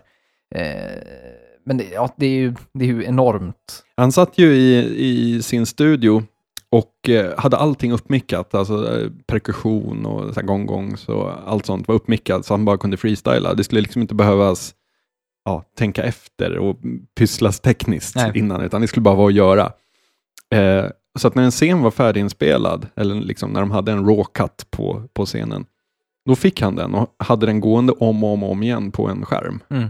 Eh, och bara satt och, och klinkade och spelade in och, och körde så multitrack-inspelning. Eh, för det är en stor skillnad från exempelvis Vangelis och andra som komponerade liksom, eh, med syntar på den tiden. Jean-Michel Jarre eller Kraftwerk, eller Tangerine Dream och så vidare. Det är ju det att Vangelis spelar, spelar nästan allting live. Mm. Eh, ogillar programmering så att säga. Vilket ger det väldigt, ja, det är ju ett ganska udda sound för den tiden. Alltså, Ja. ljudklangen är det här analoga, ja, lite, lite yxiga. Mm. Men känslan i det är extremt levande. Verkligen. Blade Runner Blues, eh, som spåret heter när, eh, på soundtracket, som spelas när Deckard sitter i sin lägenhet nu, som vi har pratat rätt mycket om. Mm. Det, det är ju ett typexempel där han kör någon slags solo-lead-ljud ehm, och nästan ja, men jazz-freestylar Ja. över de här stråkmattorna. Och, ja, det är speechless verkligen. Ja, men, men eh, du, du pratade ju där om att du, vad heter det, att du spelade av, var tvungen att spela av hela filmen Ja. för att få soundtracket. Precis. Eh, det, är ju, det, det, det är ju en historia i sig med, med hela soundtracket. Liksom. Ja, precis. Ehm, när filmen kommer så ges ju inte soundtracket ut, utan istället spelas det in av någon, någon jävla symfoniorkester i USA. New American Orchestra, New American Orchestra, precis. 1982. Jag har faktiskt inte hört den versionen. Jag har hört den. Ja, Eh, hur känns den då? Ja, det är en symfonirendering av, av hela det Ungefär som när så här, symfoniorkestrar ska tolka så här, Metallica. Typ. Ja, men det tar udden av alltihop Ja. liksom. Precis. Ehm, och sen gavs ju inte ut förrän 94 var det va? Ja, Som, precis. ja, det officiella soundtracket kom. Så man var ju tvungen då, det var det som var anledningen till att jag spelade in hela eh, filmen på band, nämligen för att vi har ju väldigt många partier i den där det inte är någon dialog eller handling, utan det bara är evangelis smäktande musik som Mm. ligger. Så man fick ju, man fick ju sin fix Ja. eh, då. Men ändå, 94-soundtracket är ju också, eh, det är ju dels väldigt selektivt. Alltså Ja. det saknas sjukt stora delar Ja. av, av, det- av det hela scoret liksom. Ja. Eh, och det gavs ju inte ut förrän, eh, ja när var det? Det gavs inte liksom ut förrän 2007. Eh, vad heter det? Alltså det, det, det samlade? det samlade, Ja, precis. här, då, då kom den här 3-CDs-versionen Precis. i samband med att, vad heter det, filmen, den här Final Cut-versionen gavs Mm. ut liksom. Men det, det, alltså 3CD-versionen ska man ändå vara lite wary av, för att det är bara två av CD-erna som faktiskt är musik från filmen. På den tredje CDn ska Vangelis nytolka och göra Ah. musik som är in the mood of hur han var 82. Ja, Och det är ganska dåligt. ja Ganska eh, dåligt. Jag kan tänka mig Eh, det. väldigt dåligt eh, faktiskt. Ibland, jag har ofta den på när jag sitter och skriver, för det är så fantastiskt bra att sitta och skriva musik. Och sen kommer den där tredje sedeln. Ah, och innan man har fattat att det är den man är på. Ibland Mm. går det två, tre spår och sen bara, vänta nu, det här känns inte bra. Men det finns också en bootleg-utgåva. Är- ja, du, jag vet inte om du tänker på den, men den, min favorit är i alla fall The Esper Edition, ja, Precis. som gavs ut 2003 då. Mm. Eh, och den är ju väldigt, väldigt trogen filmen som, eh, alltså Mm. så som scoret låter i filmen. Mm. Jag tror till och med att de liksom har plockat vissa delar direkt ur filmen och på något sätt så här, filtrerat ut Mm. dialog och miljöljud och sånt liksom för att behålla eh, bara själva kärnscoret liksom. Det fanns även en tidigare bootleg som kom ut långt, långt tidigare, som jag dock inte hann få innan den officiella eh, släpptes, i och med att jag inte var särskilt gammal. Men där är det, det misstänks att det är typ någon så här ljudkille på någon masteringstudio eller någonting sånt där, som har dragit en kopia åt sig själv. Okej. Eh, för, för där har du liksom eh, det här eh, The Lad Company in association with Sir Run Run Shaw. du, du, du. Det är liksom ett första spår på åtta sekunder och sen så följer verkligen, ja, det, det är också väldigt så här, troget en dubbel-CD. Men det är jättedålig ljudkvalitet på den så att det är inget, ja, den är inte så kul. Men, det, men Blade Runner är ju, det är ju en film, den hade ju, alltså det, det gäller ju många aspekter av den, men det är ju en film som hade varit så mycket mindre utan eh, Vangelis Mm. soundtrack liksom. Absolut. För det sätter ju på något sätt tonen för alltihop. Han hade ju en period där, eh, när han spelade in Blade Runner-soundtracket så var ju han Oscars-nominerad för soundtracket till Chariots of Fire. Mm. Som väl mest är känd för, den var ju titelmelodi till Mitt i naturen eller något sånt där va? I, På, I Sverige, Ja, precis. Men det finns flera andra spår på soundtracket också som är grymma. Som Ja. är betydligt Jag tycker bättre den är ganska grym också. Ja, visst Fram, det. framförallt videon är ju fantastisk när eh, Vangelis sitter och röker vid en flygel och bara så här, sätt, sätter hela, hela soundtracket så medan filmen rullar. Så här. Men, men, men Chariots of Fire var han Oscar-nominerad för då som den första soundtracket i världshistorien som var elektroniskt. Alltså som inte var symfoniorkester eller... Okej. Ehm, när, han, när, han skrev, ehm, när han skrev Blade Runner-soundtracket. Men sen kommer han ju upp med två stycken till, nämligen eh, Antarktika som var en... Eh, Japansk film. Ja, precis. Mm. Och eh, myteriet på MS Bounty, Ja, eh, Åt- 84. precis. Men och sen, det är väl nog i och för sig lite senare då, men eh, vad heter den? Ridley Scott-filmen? Conquest of Paradise. Ja, men så heter inte filmen. Eh, det är en låt på soundtracket. Jo, 1492, Conquest precis. of Paradise. Ja, precis. 1492. Precis, men det är ju först 1992. Ja, okej. men, men just de där fyra som han gör där, Ja, och eh, Mutiny on the Bounty, det är ju ett typexempel på, den är ju inte utgiven heller. nej. Jag lyckades på Soulseek hitta en dubbel CD med sa- hela soundtracket. Mm. Eh, Så att det finns ju på något sätt.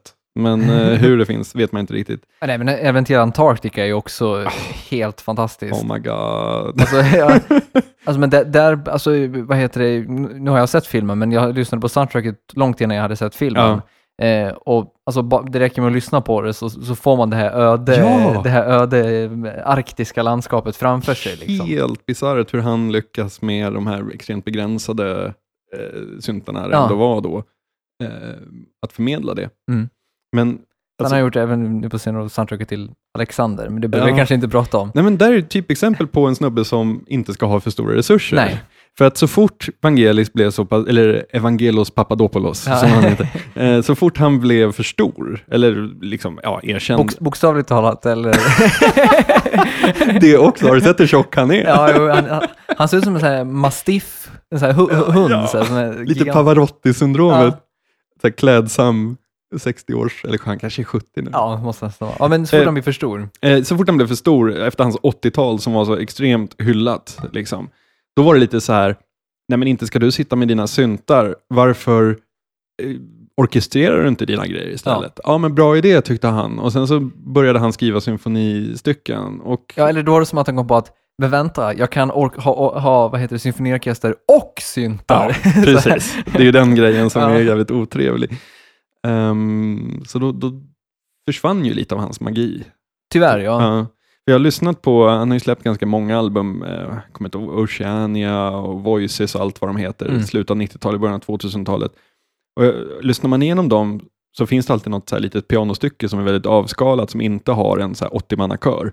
Ehm, och de, alltså, där, han har det ju fortfarande, alltså han kan ju fortfarande skriva de här grejerna. Men strunt samma, vi, vi är på 1982 och Mm. hans, hans fetma är ännu inte, ännu, ännu långt borta. Den är i, i sin linda bara. Precis.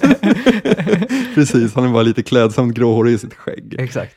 Ehm, men, men, men Blade Runner-soundtracket är på något vis, ja men det måste vara en, eh, alltså jag, jag kan tycka att Hans Zimmers soundtrack till Gladiator har en, en sån, alltså om man tänker föreningen mellan det visuella och vad som, vad som eh, Mm. låter. Mm. Eh, Men ja, Zimmer kommer ju aldrig någonsin spela en så stor roll i en Nej. film. Vangelis, det är nästan en birollsinnehavare. Ja, eh, på, på gränsen till. Mm. Eh, för, alltså musiken är ju en sån sjukt viktig del. Vi, vi, vi får se hur, hur eh, samhället ser ut. Vi får höra hur det låter. Det är bara Mm. lukten som vi inte har. Liksom. I princip.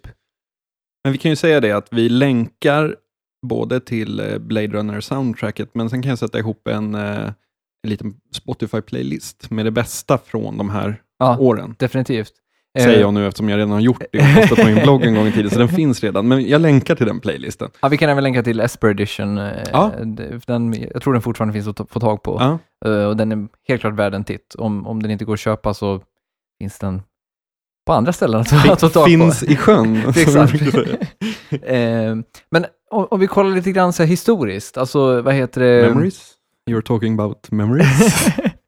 Men, om, man, om- man, om man på något sätt ska försöka ändå, för visst, Blade Runner är banbrytande på många sätt, men den, den tar ändå fasta på flera olika teman, både filmiska och rent berättartekniska, som, som vad heter det, inte jättenya, utan så som, vad heter det, som, som den snarare bygger vidare på och Mm. utnyttjar. Mm. Eh, jag tänker till exempel på, vad heter det, alltså den har ju en väldigt här, stark film Mm. noir-ton. Verkligen. Eh, och, och bland annat så har ju, vad heter det, Harrison Ford har ju pratat om att han ville spela Deckard som om Humphrey Bogart spelade Ah, Deckard. Och det är ganska talande så här. Liksom, Mm.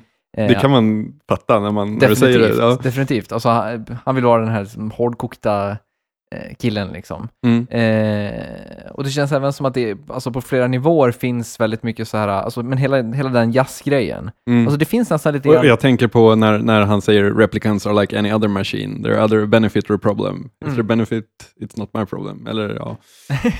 ja, men nå- någonting sånt. Eh, det- därför... There are other benefit or hazard. If they're Exakt. benefit, it's not my problem. Shit vad jag får skämmas. Kan, kan inte ens, äh, men det, det dricks en del vin här i Ja. Obit Dictum-studion och det är försommarnatt. Vi skyller på det. Eh, jo, men, men och sen även, vad heter det, alltså vi börjar in på, det på musiken, men jazzgrejen och det. Alltså, det finns nästan lite grann de här, alltså, lite samma grejer som finns i, i vi nämnde tidigare, Fall, Fallout 3. Alltså, Ah, just den, här- den här, vad heter det? One more kiss there. Exakt, alltså det, det, det är den här, eh, det är liksom det här, det här 30-talet som har gått åt helvete liksom. Ja. Eh, och blivit, eh, det är liksom den där amerikanska drömmen som fanns om, om, hyperkommers- alltså om, eh, om kommersialism och eh, kapitalism Mm. som sen bara så här har gått ner sig totalt. ja. Eh, men det finns fortfarande kvar de där tendenserna. Mm. Eh, ja det hade jag inte alls tänkt på. Det är nej, mycket det, intressant. Ja, och det, men en, en annan intressant sak där är också att jag pratade om Shanghai som, som, Mm. som Blade Runner. Mm.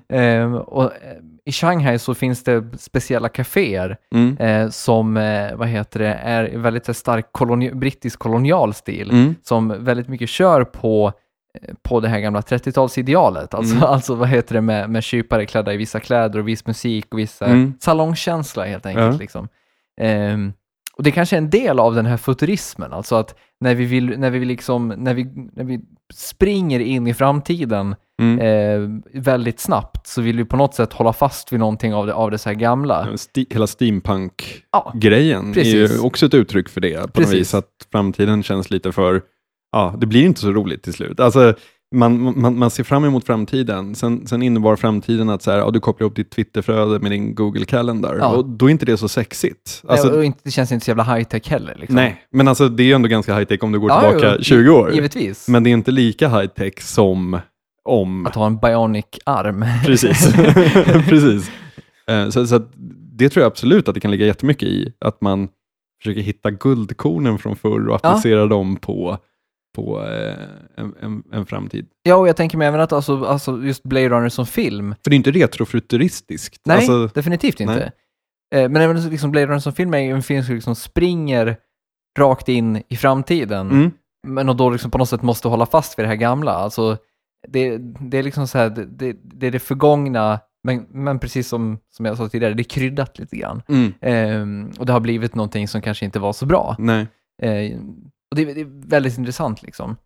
Eh, men när vi, pratar- även inne på, alltså vad är det för, eh, vad är, vad är det som tar form efter, i, eller i kölvattnet på Blade Runner? Vi var inne på Neuromancer där. Mm. Ehm, har du några fler exempel på så här, ett, ett tydligt influerade av Blade Runner? Split second. För första gången i världshistorien så nämns split second två gånger i en podcast. ja. Nej, alltså man, man kan ju se det som så att Blade Runner och Neuromancer är ju i två olika medier så är de två, lägger de grunden till hela cyberpunk-prylen. Mm. Det gör de ju. Ehm, och För Cyberpunk är ju också lite grann den här noir, verkligen, film noir-grejen. verkligen. Liksom. Mm. Och sen det skitiga. Ja. Det, det är liksom inte alltså Arthur C. Clarks framtid. Nej. Där var, liksom, där var människan någon slags men lite som den här Star Trek-grejen, att Mm. människan ger upp pengar för att alla jobbar tillsammans för Ja, människan utveckling. övervinner sig och- själv liksom. Ja, precis. Mm. precis. Och här, här faller snarare människan offer för sig själv. Precis, Mm. precis. Eh, så cyber, hela, hela cyberpunk-grejen kommer ju faktiskt efter de här båda. Så att det beror på hur långt man vill dra liksom, Mm. de, de, de efterföljande. Men jag, alltså jag, jag ser hur många, hur många exempel som helst. Jag menar, Matrix, hade den gjorts utan Neuromancer och Blade Runner? Inte en chans. Nej. Ehm, jag menar hela den här fascinationen vid, um, jag sitter och, jag har det på tung- tungan. Namnminnet är inte vad det brukade vara. Ehm,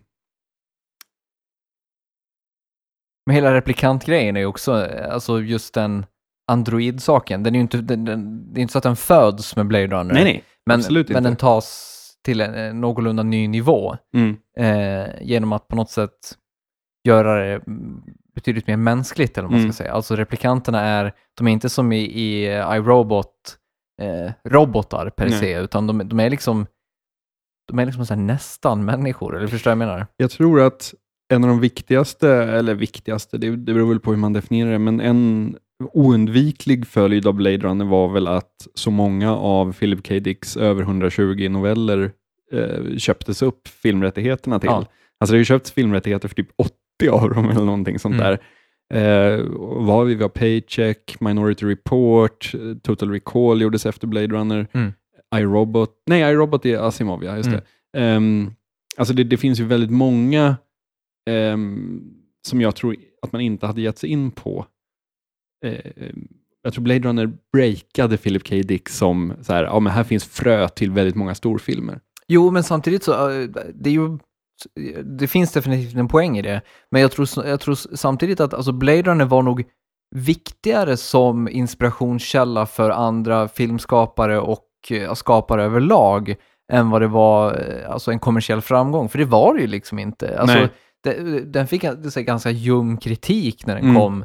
Det är liksom genom någon slags halvrevisionism som den har blivit gigantisk. Du nämnde här inför programmet en recensent Ja. som hade skrivit en fin grej. Jag kommer inte ihåg vad hon heter, men jag har för mig att det var i LA Times. Och det här var alltså när Blade Runner hade premiär, så, som hon skrev så i rec- recension. Eh, och jag ber om ursäkt, men jag, jag parafraserar nu. Jag, jag kommer inte ihåg exakt hur formuleringen var. Men hon sa, a lot of people are asking eh, what's happening here? Angående då Blade Runner. Mm. Eh, och hon säger here is what happening. Alltså, det, det Blade Runner handlar om handlar inte om att så här, du ska fråga vad det är som händer, utan Blade Runner visar dig exakt vad som, vad som, vad som är vi och vad som är nu och vad som är här. Liksom. Mm. Eh, och det, det är på något sätt, eh, det, jag, tror, jag tror att Blade Runner nästan mer än någon annan science fiction-film lyckas fånga, man brukar ju ofta prata om det, men lyckas fånga den här tidsandan av liksom 80-talet. Mm. Eh, dels så finns det liksom eh, lite så här, man börjar ge upp lite grann, eh, okej, kanske inte ge upp, men kapitalismens eh, glansdagar mm, går in, går liksom, börjar gå lite neråt. Mm. Vi har liksom så kalla kriget Mm. i full, full gång och liksom, det, det, det, är inte, det är inte li- lika mycket guld och gröna skogar längre. Oljekrisen i nära minne. Precis, Mm. eh, och, och allting sånt. Och det är liksom, det är lite det så här, alltså, som, som, som tar form då, så att, liksom att om vi, om vi inte vi börjar lugna ner oss med den här kapitalismen nu så är det här vi kommer stå snart. Mm. Renaissance hette filmen som jag var eh, och fiskade här nyligen efter. Det är en fransk eh, animerad film från 2006 Mm. som är extremt så cyberpunkig. Ja, jo. Är det Philip K. Dick som har... Nej, nej. är Nej. inte. nej. Du frågade om, om, and, alltså, Ah, ja, ja. Om, om, om saker som inte hade funnits utan Blade Runner. Och det är Ja, ju ja, ja. typ Animerade exempel. eh, Ghost in the Shell. Ja, verkligen. verkligen. Det känns ju väldigt... Men, men, alltså, men, men, men Renaissance som är liksom den här, alltså den är ju svart och vitt och då är det verkligen svart och vitt, inga gråskalor utan Mm. he, helt svartvitt och utspelar sig i ett Paris som är, ja, man skulle kunna säga Paris 2019. Mm, Alltså mm. Inte det här superhögteknologiska eh, som, alltså som Ghost in the Shell, även fast jag håller med helt med om att Ghost in the Shell Ja. är också en sån. Men det, det, är inte, det är inte riktigt där, utan det är snarare realism fast lite tiltad då. Mm. Eh, Och jag har nog aldrig fått en så stark alltså som Blade Runner-känsla, trots att det då är animerat och så. Men Men eh, om du nu så här, vad heter det? jag var ju tvungen att lyfta upp det här eftersom jag liksom fiskade efter den och bara blev tyst. Men om du nu måste lyfta fram, vad heter det, ditt favoritögonblick i Blade Runner? Mitt favoritögonblick. Ge mig, vi kan prata några minuter så ska jag fundera under, Okej. under tiden. Det finns ju så många egentligen. Ehm, jag menar när eh, Roy Batty uppsöker uh, Chew, heter han va, som Ja. gör ögonen. Eh, och säger If only you could see what I have seen with your eyes. Ja, det är ju fantastiskt. Ja, den är, den är så otroligt bra. Och även när Roy kommer upp till, eh, till eh, Tyrell och säger den där grejen om eh, It's not easy to meet your maker och hela den.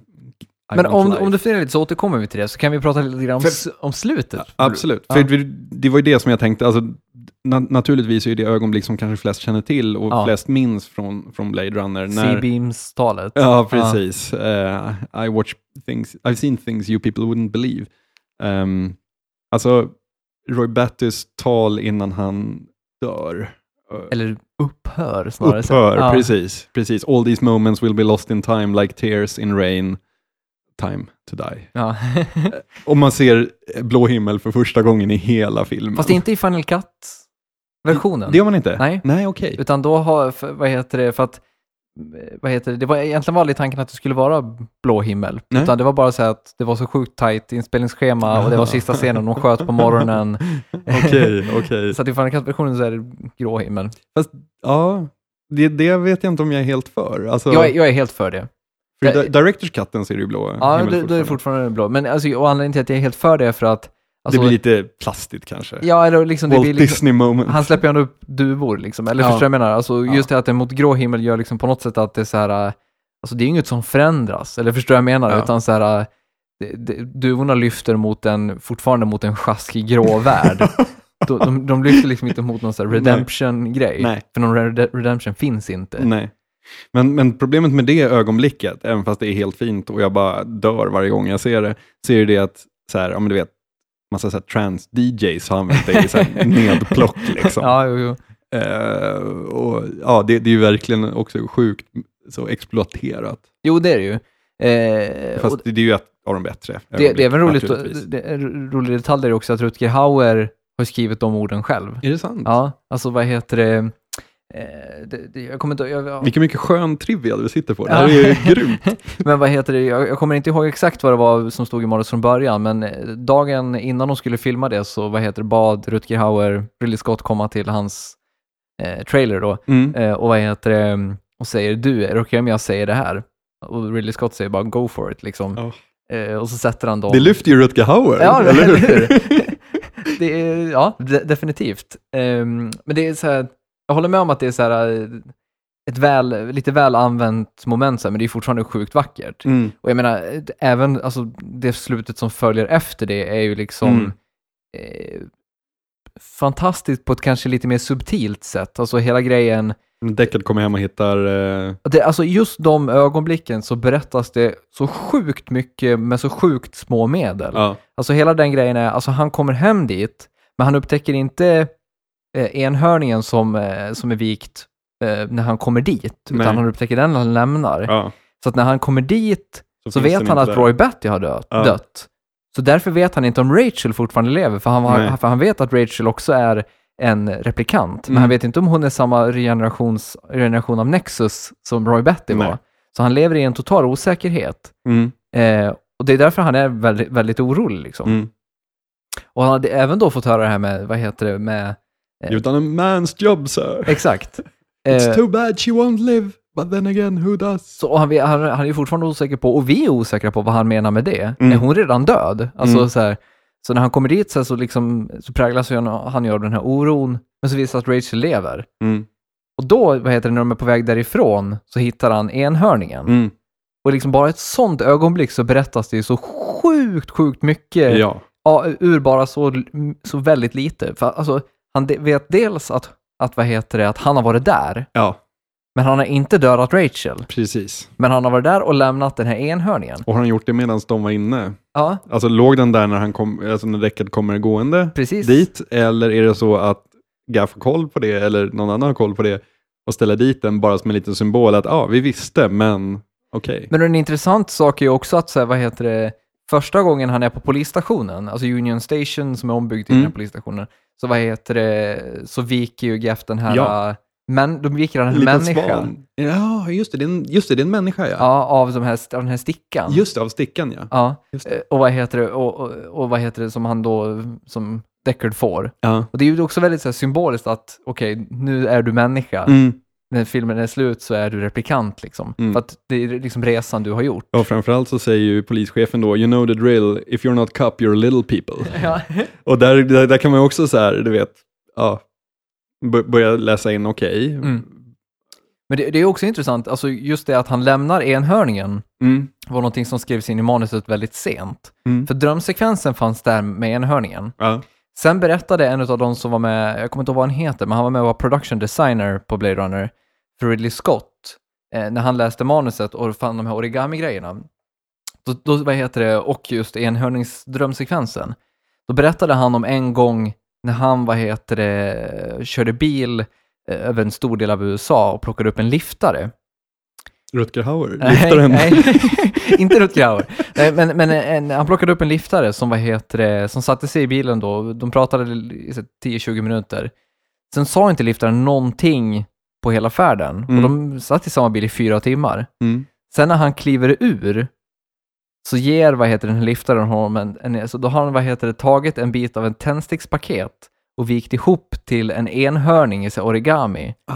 Och så säger han “This is for you”, säger han så här, “Thank you for the ride”.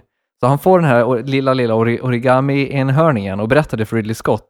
Och Ridley Scott blir så här bara “Shit, vilket sammanträffande”. Alltså, här jag har en karaktär som viker origami-grejer och jag har en enhörning i den här filmen. Ja. Jag måste ha en enhörnings, eller en origami-enhörning i Visst. slutet liksom. Visst. Och det är, Och, och, men, och det funkar ju rent tematiskt för att enhörningen står ändå för någon slags renhet. Alltså Ja. den här vita, ja, det pura. och en väldigt så här, naturlighet. Ja, Och samtidigt något väldigt så här, flyktigt. precis.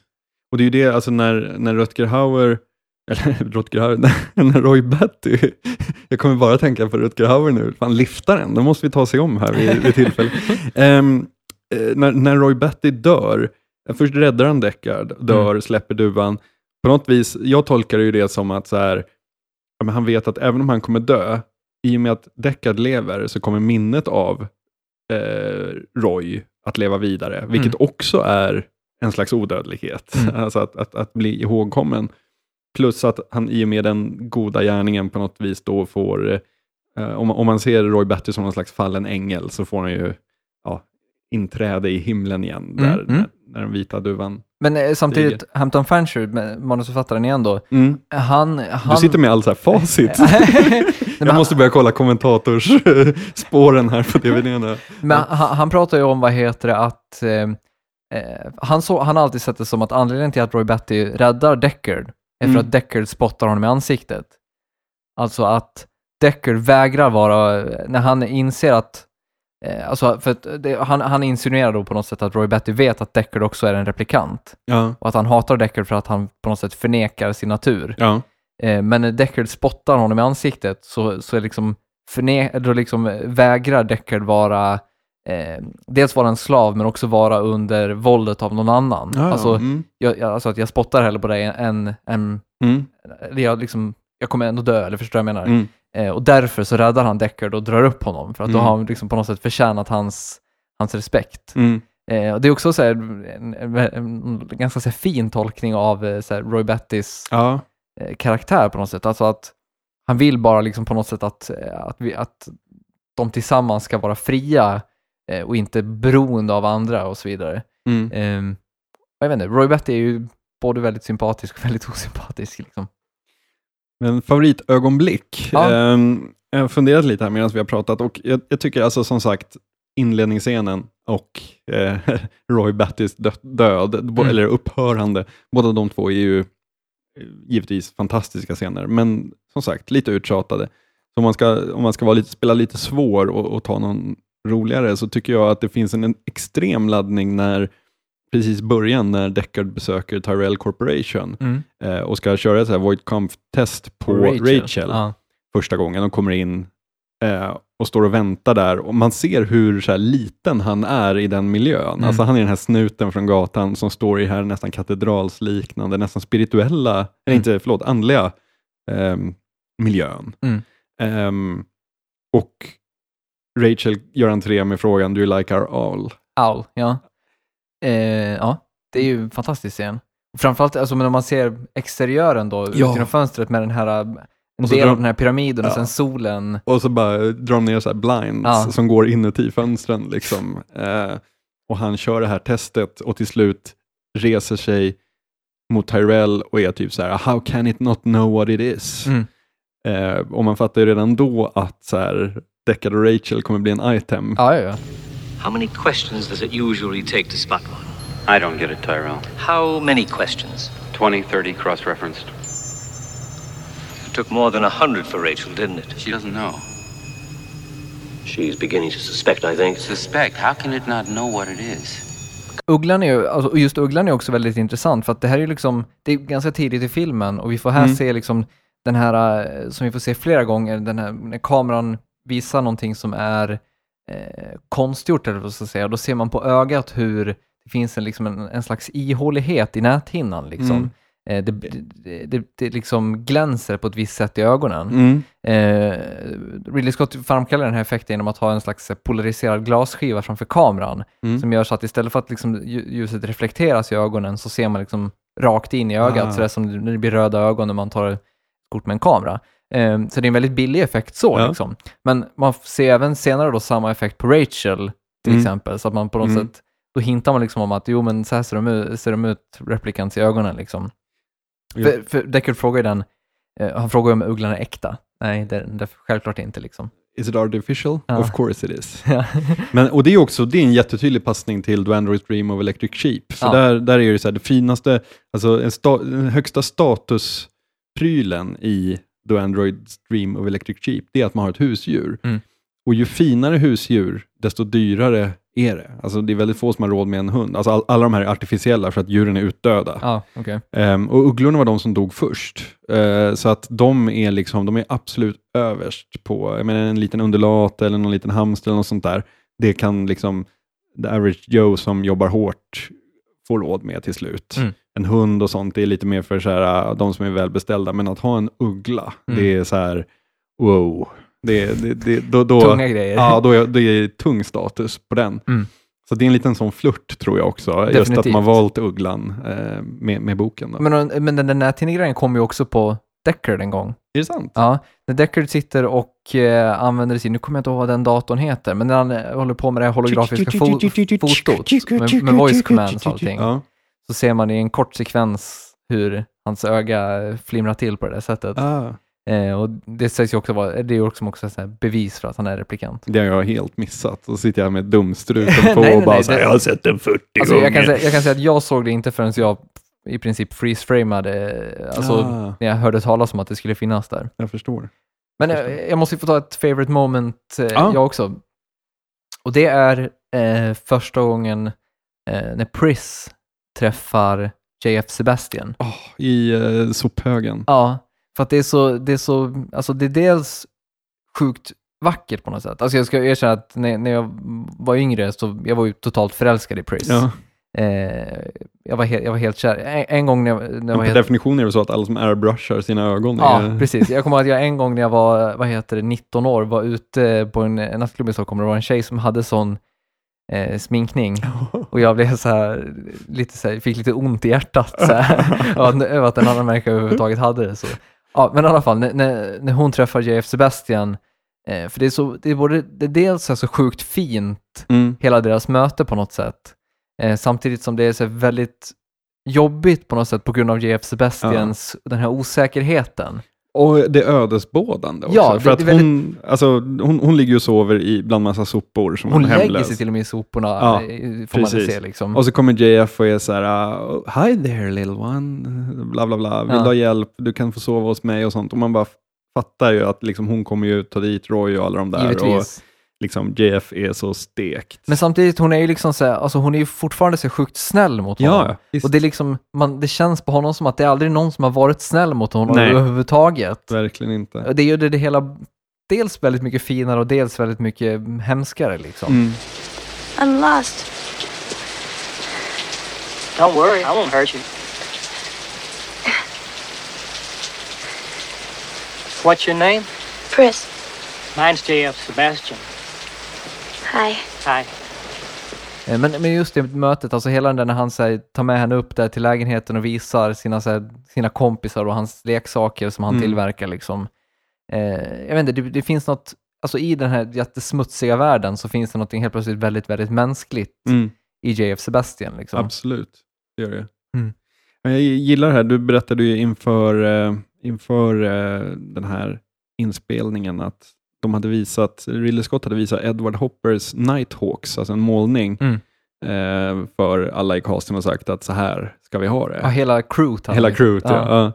Det, här är, det här är liksom tonen vi siktar på. Ja, och jag, alltså, jag tycker det är en extremt talande, det, det är ett bra ställe att avrunda den här eh, podcasten på, eh, den målningen. Definitivt.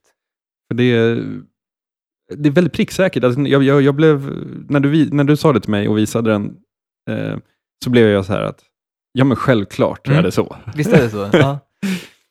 det, men det, finns, det finns både en ton av så här, eh, någon slags här skön isolation, eller skön isolering och liksom, eh, och samtidigt något väldigt så här, Ensamt. ja, ensamt och så här eh, utelämnat.